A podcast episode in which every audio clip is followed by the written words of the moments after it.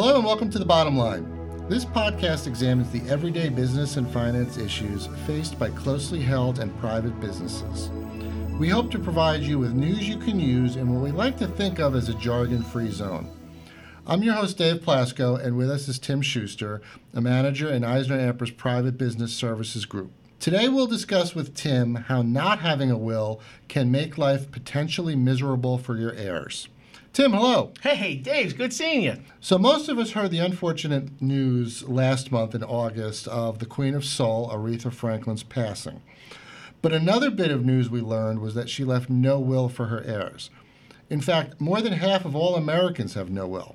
So aside from the tax implications, which is a podcast unto itself that we'll save for another day, Tim, tell us how not having a will could impact the heirs. Oh, absolutely. I mean, this is a terrible, terrible situation to be in if you die without a will. Now, what I'm hoping that people will see is, you know, after listening to this podcast, if you don't have one, you start the process of obtaining a will. Okay. But depending upon which state you reside in, and if you're single, married, have kids, the state could decide what happens to your estate.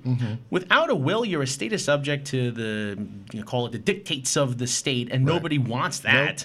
By not having a will, you can also see costly family fighting, and if a family business is involved, forget it.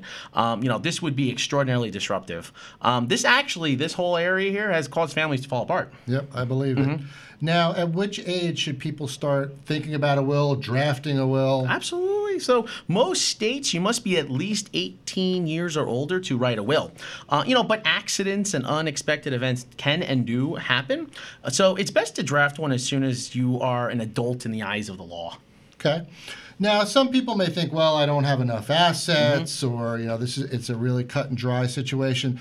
Does it make a difference if the deceased leaves a 4-figure estate versus an 8-figure estate?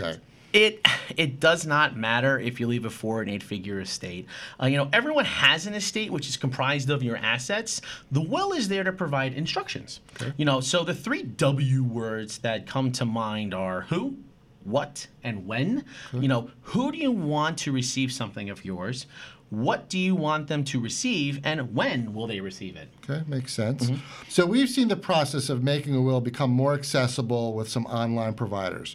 But at what point do you differentiate the do-it-yourself process versus working with an estate planning professional? That's a great question. So obviously, everyone's circumstances are different. Most people, when they start their careers, may not need more than just a will prepared. Some employers offer that as a fringe benefit, and that actually should be taken advantage of if you do work for a company that offers that. With the passage of the Tax Cuts and Jobs Act, estates are not taxed until the value of the estate is over $11.18 million at the time of death, and that's only at the federal level. Each state has a different threshold that you should discuss with your advisor.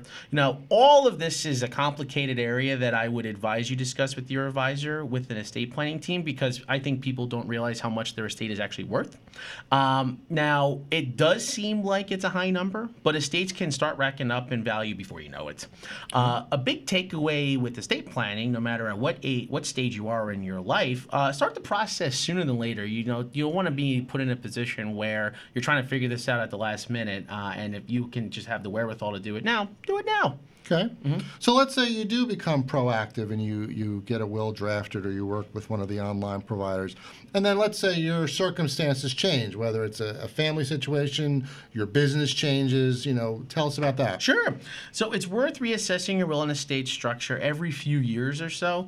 If you had a life-changing event, things I think of, if you got married, have children, you're going to want to assess your position as quickly as possible. If you do have children, it is important to name guardians for them in case something happens.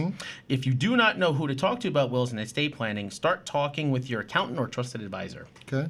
Good stuff that most of us would rather not have to talk about, but we do need to know about. Have to talk about it. It's very important. Well, now it's time for one of your new So now it's time for one of your New Jersey Historical Society fun facts. Oh, of course. This one's American level, actually. So our current American flag was designed by a high school student. I don't know if you knew this. Did not. The student initially created the flag design as a school project and received a B-. The teacher said she would reconsider the grade if Congress was to accept the design of the flag. Well, not only did Congress accept this design of the flag, it was chosen and adopted by the 1959 presidential proclamation. Well, good for that student. Mm-hmm. Absolutely. All right, well, thanks, Tim, for this valuable information. My pleasure. And thank you for listening to The Bottom Line as part of the Eisner Amper podcast series. If you have any questions or there's a topic you'd like us to cover, email us at contact@eisneramper.com and visit eisneramper.com for more information on this and a host of other topics. And join us for our next Eisner Amper podcast when we get down to business.